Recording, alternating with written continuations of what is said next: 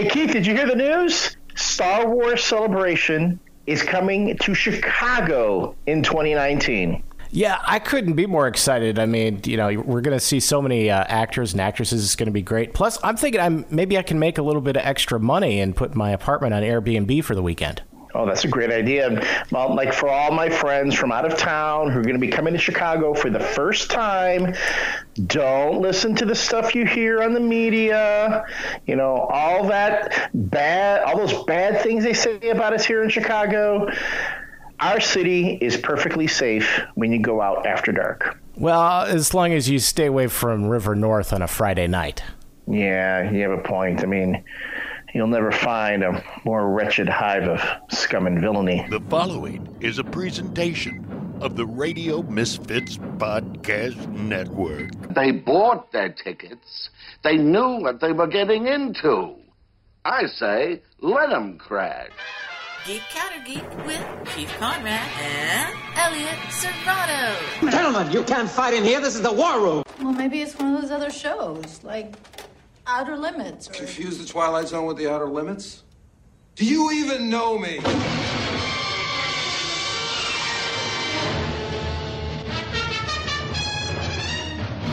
Geek Counter Geek number 120. I am Keith Conrad, Keith R. Conrad on Twitter, joined as always by Elliot Serrano, at Elliot Serrano on Twitter. Follow the show at Geek Counter Geek, facebook.com/Geek Counter Geek. Send us an email if you want, geekcountergeek@gmail.com. Plus, you can always leave us a little review and a rating on iTunes, help more people find the show because, you know, that would be nice if more people found the show. And, you know, I have never been to a Star Wars Celebration, Elliot, but I believe you have. I went to the very first Star Wars Celebration that took place in Denver, Colorado, way back in 1999. Or was it 98? Late 98, early 99? It was one of those. And then I went to the Star Wars Celebration in Anaheim 2 years ago. It was 2 or 3 years ago when they announced, when they showed the first trailer to The Force Awakens. And as much as I love Star Wars, and it has nothing to do with the convention itself, those weekends were two of the most miserable weekends of my life. Most miserable weekends of my life. A lot of other stuff going on. The convention itself is always a lot of fun. The reason I love Star Wars Celebration so much, obviously, is because of the focus on Star Wars, and they have so much talent that comes in from Lucasfilm and from, you know, the different Star Wars wings, you know, whether it's the gaming folks, the animated series folks, you know, the movie people, the TV people. And, you know, you get to see a lot of, you know, really, you get to see Lucasfilm put on a show. Mind you, it's... by Reed Pop. Reed Pop is a company that runs Star Wars Celebration. Those are the same folks that do C2E2, the Chicago Comic and Entertainment Expo. Have they always done Star Wars Celebration, or is that something new for this one? No, that was them. They've always been doing Star Wars Celebration, and I take that back. They took over Star Wars Celebration a few years back, and then you know they've tried to kind of like really streamline it, professionalize it. You know, the convention itself has gotten huge, you know, much bigger than when it was in the very beginning. Like I remember in the very first Star Wars Celebration, it took place at the Aerospace Museum in Denver. And you had all the vendors inside the museum proper itself, and they set up all these giant tents outside on the property where all the quote-unquote convention-y stuff happened. You know, the shows, the exhibits, not the exhibits, the star appearances, the panels, and stuff like that. And it's, you know, it was something. It's come a long way. I will say that it's come a long way. Well, there's a lot more stuff to talk about these days. You know, I guess, you know, 98, 99. You know, obviously the prequels would have been getting ready to come out. So there was new material then, but certainly not to the extent that there is today. Oh, absolutely. And I remember the first trailer had just debuted, and they were showing a little more footage at the Star Wars Celebration. They did a cool music video using footage and Duel of the Fates from the soundtrack. And yeah, everyone was really psyched for The Phantom Menace. It was going to be the first Star Wars we'd had in over 20 years. So it almost 20 years. And it was, it was something. It was really, really something. And I don't know if the hype or whatever has kind of like changed over time. I know because you didn't have so much social media back then. You had the internet, but you didn't have social media. Oh yeah, everybody was using IRC back then. Right, and bulletin boards. I don't think LiveJournal was even a thing then. Not yet, but you had those AOL chat rooms. Oh yeah. But fandom really has changed, and I think that that's why you see so much like the convention experience itself has also changed. They even go so far now to live stream a lot of stuff at conventions online, so that the people who couldn't make it to the convention, get a chance to see it. Because I'm going to guarantee you this. Star Wars Celebration is going to sell out. It sells out every year. Every time they put on one of these conventions, it sells out. You always hear people poo-pooing it. They go, oh, it's gone too far. They did that. No, it sells out every year. And considering, too, the McCormick Center, it's going to be in McCormick Center, which is a huge venue. They can really fill up and occupy that space. Although I'm wondering what else is happening at the McCormick at that time, because I know every time C2E2 is there, there's some other trade show going on. I want to say it was like refrigerator units last year. Kitchen people. There was a kitchenware convention.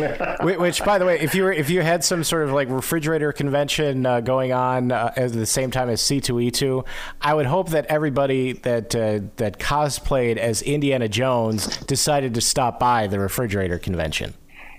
Yeah, the problem is the refrigerators would be getting tossed left and right that way. So I don't know if they'd want that. So yeah, that'll be it. And I think Star Wars Celebration and C2E2 kind of like are bumping together. I'm not overlapping. I remember I can't remember offhand the dates for C2E2, which they've already announced. They announced the dates, before the end of the show. I want to say that again. Well, I remember when I went to Anaheim. I went to Star Wars Celebration one weekend. The following weekend was C2E2 here in Chicago, and I was covering both for Red Eye. And I remember I was almost dead by the end of it. Yeah, and then usually Dragon Con is the weekend after that. So if you really wanted to die, you could have just gone on to Atlanta after that. Yeah, just ship my corpse over there and prop me up in the corner at some, cosplay panel. How to make a more convincing Gandalf the Grey costume, something like that.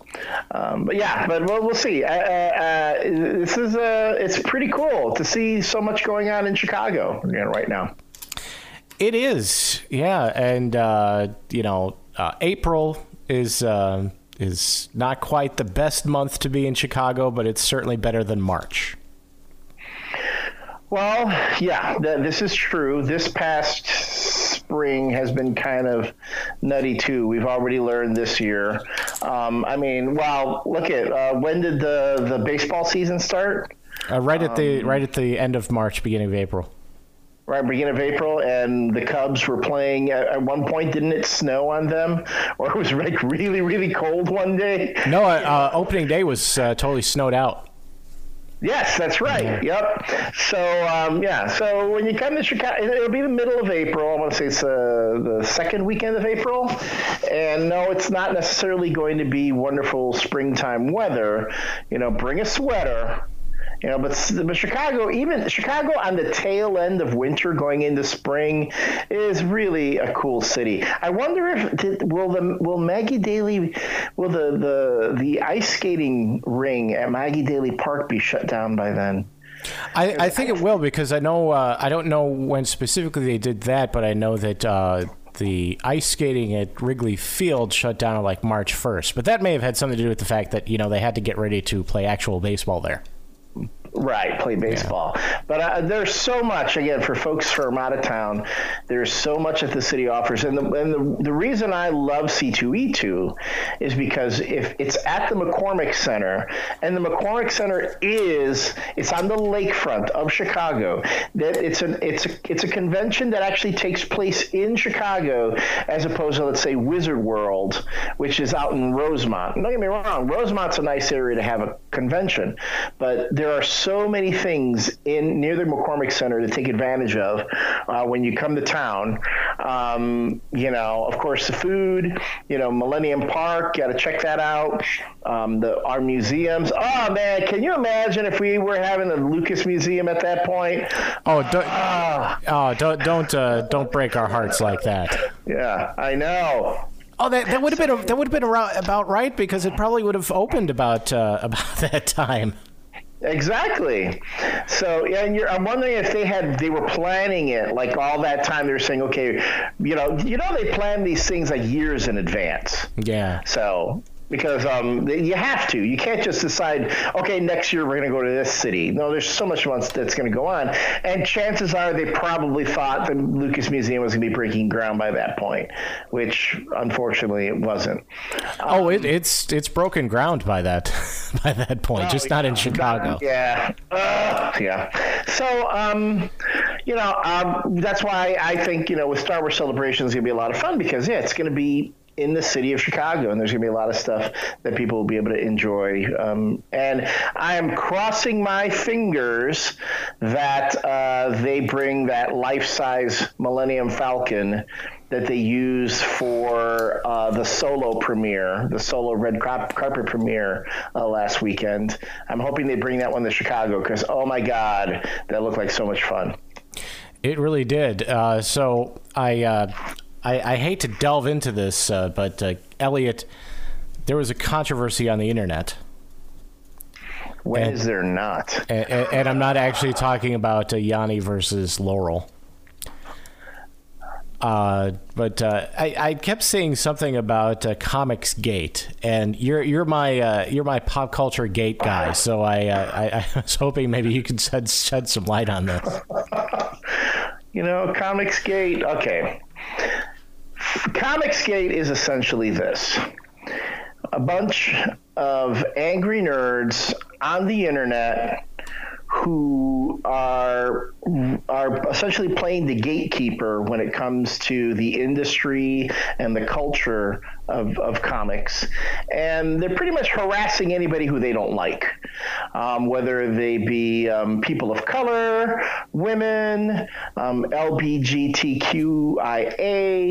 anyone who they feel doesn't represent, you know, what they think is the quote unquote, you know, traditional comics medium, which is also a you know, okay. Well, first of all, I should say that no matter what the topic is, or no matter what your area of interest is, if you think that you're a gatekeeper, you're just a douchebag. Pretty much. And the thing about Comicsgate is that I'll give a very brief history lesson here.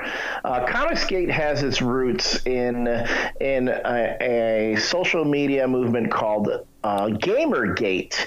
And this happened a couple years ago when a bunch of guys in the middle of it were some really unsavory characters who I'm not going to name. All I will say is that if you want to know what happened with Gamergate, how it started, just Google Gamergate, and some folks have written some very comprehensive and well-researched articles on Gamergate.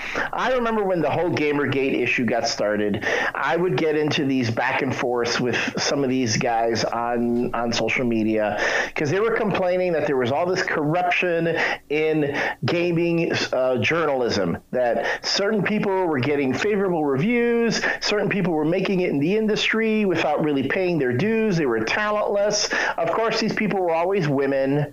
These people were always, you know, women who were doing something other than shoot them up, fire them up, you know,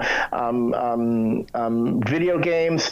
Also, or women who were criticizing the medium, or criticizing whether it be video games or anywhere where women might be exploited or, you know, used as sex objects, or just pretty much not necessarily portrayed in the best light. So you have these types who get angry and say that these women were ruining, they were feminazis, they were ruining video games. And it's one thing if you're going to just throw a tantrum on the internet and say you're wrong, you're stupid, and such. You know, I mean, what do they say? First Amendment free speech. You can call me stupid. I already know I'm stupid. Okay, you're not hurting me that way. You know. And also, when I have trolls, sometimes from time to time, trolls will try to flame me and try to insult me. I'm like, I did for 3 years, I did a show on YouTube with one of the wittiest, most, you know, the wittiest guys I'd ever known, but could also be mean, and he could insult me that would cut me to my core. So when Jose Melendez took a shot at you, you took a step back. Sometimes you almost took a knee.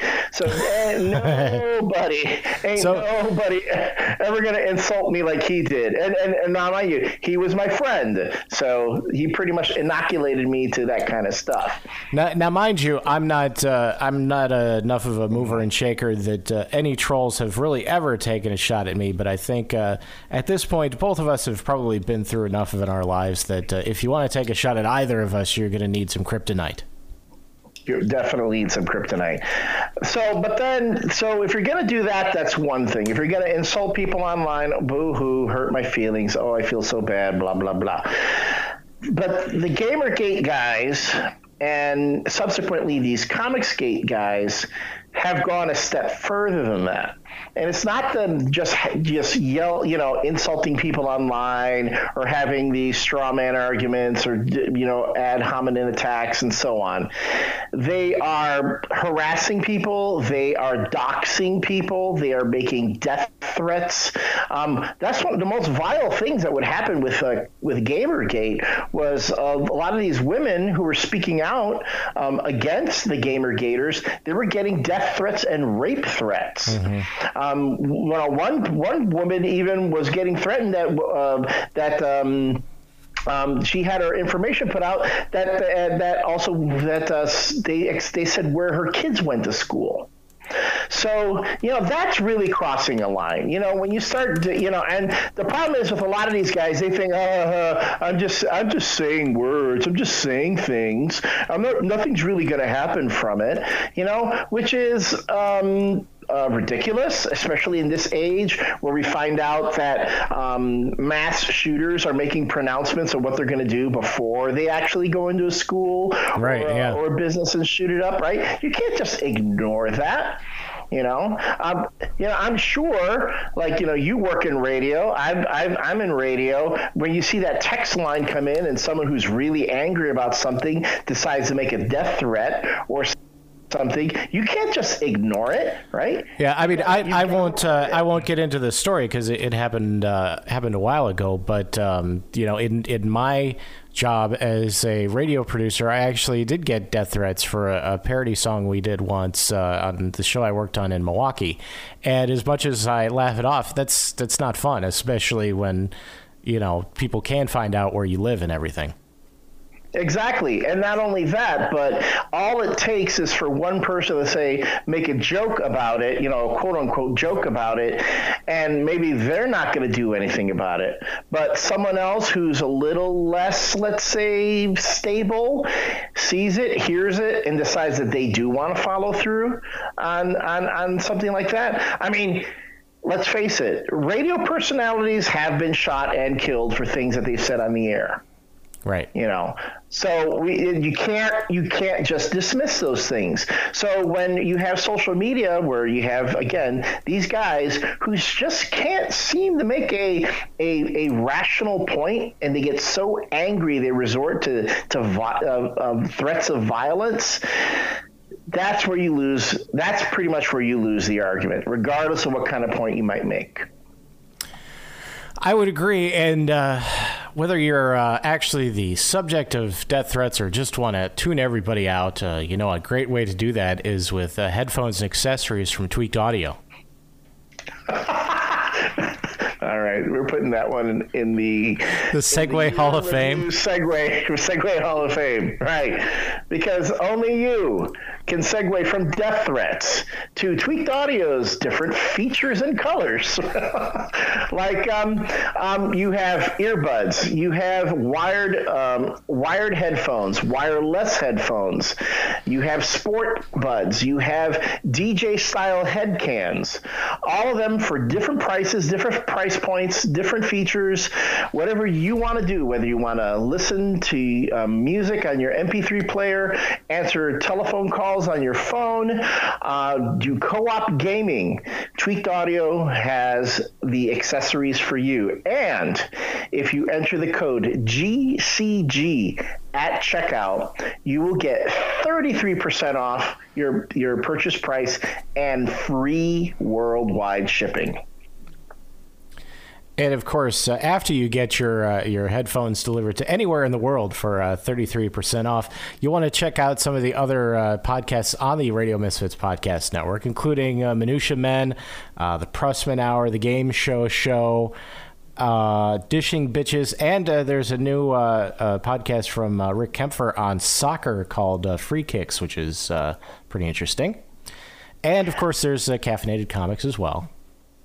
Caffeinated Comics, where I have promised John Clark that I was going to be on Caffeinated Comics to review Deadpool with him, but I'm not going to get to see Deadpool for a bit, so I'm already breaking a promise to him. So, but hey, he should be happy. He's been on our podcast.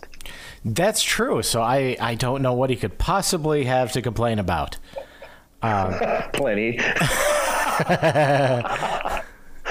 So, you may not see Deadpool for a while, but you did see Solo. Solo, a Star Wars story. Yes, there are two screenings of Solo going on for press in Chicago.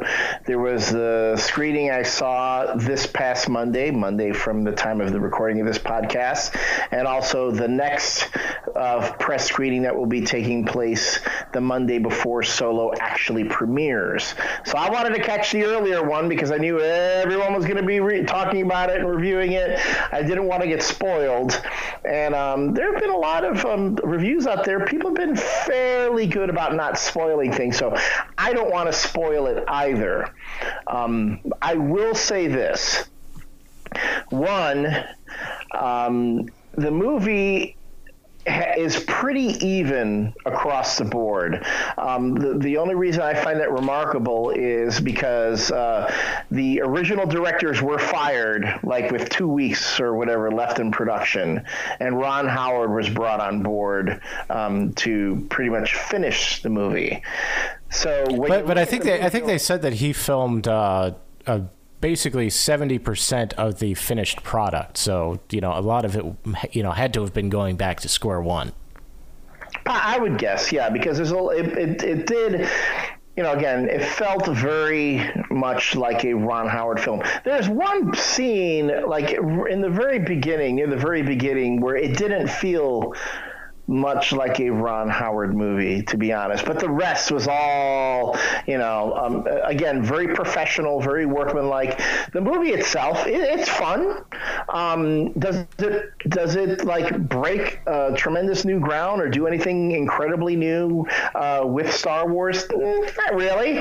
Special effects are great, but of course you can expect that from Lucasfilm, from Industrial Light and Magic. Mm-hmm. The acting is pretty good. Alden Ehrenreich. That was his name. I'm never sure how to pronounce his name. I've heard about 72 different pronunciations of that. Different. Yeah. He's pretty good as Han Solo. The concern was that he didn't really look like a young Harrison Ford. He didn't really sound like a young Harrison Ford. And I'm like, well, let's be honest. He sounded like Harrison Ford before, like, the 30 packs of cigarettes that he's going to have by the time we meet him in A New Hope, right? You know. Yeah, I mean, you know, they certainly released some scenes where, you know, I definitely bought him as a young version of Han Solo, like to the point where it wasn't going to be it wasn't going to take me out of the story at all. You know, right? Yeah. Right, because, I mean, I remember I was critical a bit because I was like, I'm not really buying him as Han Solo. And then I kind of, like, caught myself. I was like, well, I do have to be honest in that I did accept Sean Patrick Flannery as young Indiana Jones. And he's nothing like Harrison Ford. That's true. Yeah. If they cast him as Han Solo, you know, at that point, I think you would have been like, what were they, nuts? What? Yeah. And of course, River Phoenix as a young Indy in Last Crusade. So, by the way, Rivergate was the first of those big controversies, you know, because people were all upset about River Phoenix being young Indiana Jones. Oh, yeah. Oh, man. But there were no death threats. That's true. Yeah. Like me. So, and then the story in itself, it fills in, you know, Han Solo's backstory. You meet him as a young, you know, street rat. I call him street rat. That's what they call, you know, Aladdin in Aladdin on Corellia, and he's just kind of, you know, scraping and fighting to survive, so to speak. You know, really a lot of real cliche stuff. I mean, I'm going to tell you, is there a lot of really new ground broken with this particular character? Not really. If anything, if you're familiar with a lot of the comics and you know, the novels that have been written about Han Solo, kind of filling in his background, they essentially cherry pick all these things from existing stories and just mold it together into a movie. Although the Kasdans, Lawrence and Jonathan, that's Lawrence Kasdan, he co-wrote The Force Awakens with J.J. Abrams, as well as The Empire Strikes Back. He was credited for the screenplay for Empire Strikes Back. Mm-hmm. He has puts a little bits in there about the Han Solo character. And there's even one joke where I think Lawrence Kasdan himself wants to answer the question of, did Han really shoot first? And, I don't want to give it away. Let's just say I was like, oh, nah, that was clever. There is also one of the most obscure Star Wars references. A character makes a reference to something in the Star Wars mythos that isn't necessarily from a movie or a book. And I'm going to put this out right now. If someone listening to this podcast can catch that reference, send an email to geekcountergeek@gmail.com. Tell me what that reference was. A character references something that is not from a movie or book. If you can tell me what that reference was, where it came from, I will send you a Star Wars prize from my personal collection. Wow, really going out on a limb there. Now, so one thing that just popped into my head, do they actually tell you what the planets are and everything the way they did in Rogue One? No. Oh, that was kind of clever too, because this one actually has more of the John Williams score. They use some of the actual John Williams score from previous films, mm-hmm. as well as, and John Williams wrote a theme for Han. He wrote an original piece of music, a theme song, not a song, but, you know, a piece of theme music for the Han Solo character. So, and then there's no opening crawl, but they use, you know, in the very beginning, that blue lettering that says "a long time ago in a galaxy far, far away." Yeah. That actually appears. A long time ago in a galaxy far, far away appears, and then some other bits in that same font. So it was consistent. So it felt like Star Wars, but it wasn't mimicking the Skywalker saga, the crawl from those films. Yeah, that's what they did in Rogue One. They had that. You know, a long time ago in a galaxy far, far away, and then it sort of like branched off into its own thing. Yeah, and it had but it had a different font for some of the things, yeah. Right? And no, they didn't do anything with like showing what planet things occurred on, nothing like that. Which I still don't understand why, when they went to Mustafar, they never showed a title card for that. Yeah, like showed title cards for everything else, but not that. So I don't get it, because I thought the whole idea was, you know, that was, you know, some, you know, little small thing to try to make it accessible to people who, you know, don't know Star Wars that well. And, you know, that would have been the one thing to point out to people. Yeah. And speaking of, for folks who don't know Star Wars really well, this is a good movie to introduce people to Star Wars with. I mean, you could take someone who has never seen a Star Wars movie before and say, hey, let's go see this one. You do not need to know all the in-jokes and stuff, or you don't need to know all that backstory, all that continuity, all those bits, because this is, okay, this movie is truly a prequel. And I don't want to say too much more, except to say that there's something that occurs in Solo that bridges the prequels to A New Hope. So, yeah. Oh, really? Yep. So I think there's a surprise character shows up that I was not expecting. Do we? Is this gonna? Is this? I'm drawing a blank on his name. The guy who says, you know, we're wanted. You know, we have the death sentence and 12 systems. Does he show up? And literally, that's going to be like the new Star Wars Stan Lee thing, where that guy will just keep showing up. No, he doesn't show up. Although he might show up in the next one. This one, it is. They do set it up for another. They do set up for a sequel. I think the word is they want to do a Han Solo trilogy. Yeah, that's what. You know. Unnamed actor who plays Han Solo, he had actually sort of let that slip, that he was under contract for 3 movies. Well, was it 3 or 5? He did say it was for multiple films. Oh no, I'm confusing it with Chad Boseman, who's contracted to play Black Panther for like 5 more movies. He's under contract to play him for 5 movies, and he's already dead? Yeah, I know. Wow. Talk about scoring a decent paycheck for no work. You know? So I think they gotta pay me. Yeah, I've mentioned on this podcast a few times that you know, my one worry with Solo was that it was going to turn out to be a story that would have worked really well in the Star Wars universe.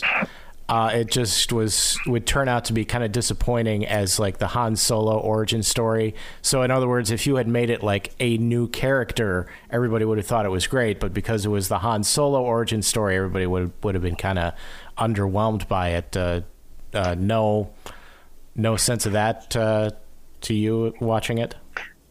No, because I think it only works as a Han Solo story. Because another thing that this movie kind of, well, Kasdan really knows that if you're going to go along with Han Solo as a hero, you kind of have to, you know, you have to like him and see past his gruff exterior.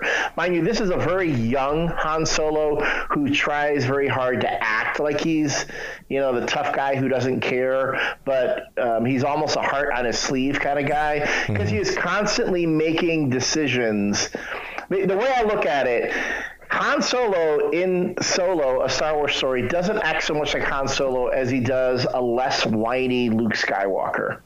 Wow. Because he's always pretty much doing the right thing, you know?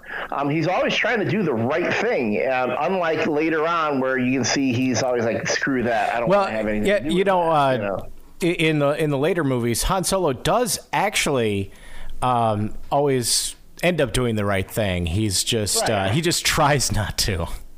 Exactly. And this movie also spends time establishing the relationship between Han and Chewie, Han and Chewbacca. And they it's funny, they have a lot of great moments together. There's some scenes in the movie where it's like, okay, I get that. And you really come to like them, you know, working together. Because, again, if Han and Chewie don't work, the movie doesn't work. Now, do they already know each other going into the story, or do we actually is this like the origin story of them meeting as well? Because I know obviously Han and Lando meet each other for the first time, but when we first see them, do they already know each other? No, this is a movie full of firsts. It's when Han meets Chewie for the first time, when he meets Lando for the first time, when we see the Millennium Falcon for the first time. It's everything firsts, all the firsts, which is fine. I mean, it's kind of like you expect it. And that's why I said, you know, it's nothing really, you know, groundbreaking and new. But if you're not someone who's read all the Han Solo books, you know, and all the comics and all those things, you know, most folks, you know, I would say a good number of Star Wars fans, they've just seen the movies, which is fine. You know, I think the movies themselves have to be able to stand on their own. But, you know, with this movie itself has to establish all that for the folks who haven't read the books. And I think it does a good job of that. So I know Donald Glover is getting rave reviews for you know, his portrayal of young Lando Calrissian, and you know, people are already saying, you know, he should get his own standalone movie. Do you think that's the next one in the pipeline, or is there still hope for my Dexter Jester prequel movie?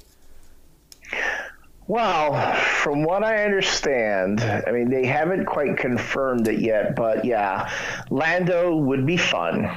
I don't know if it'd be so much maybe having Donald Glover do a movie, but, you know, Jon Favreau is going into production with the live-action television show. Maybe have Donald Glover star in that, you know? And then, of course, there's the Obi-Wan Kenobi movie that is supposed to be coming down the pipeline, which they've just said is not so much a Obi-Wan movie, but even yet another lead into A New Hope, where it's about Obi-Wan on Tatooine looking over Luke Skywalker, which to me would make sense, because when Obi-Wan and Luke meet in A New Hope, Luke doesn't act like he's never met Obi-Wan before in his life. It's like he talks to him like, I know him. I've seen him around. So chances are they've met before. So, you know, heck, you know, maybe Obi-Wan can be on Tatooine helping Dexter Jester get a job at the Mos Eisley Cantina. The proceeding was a presentation of the Radio Misfits Podcast Network. Find our other great shows on iTunes, Stitcher Radio, and at RadioMisfits.com. Thank you. Thank you. Thank you. Gabatron?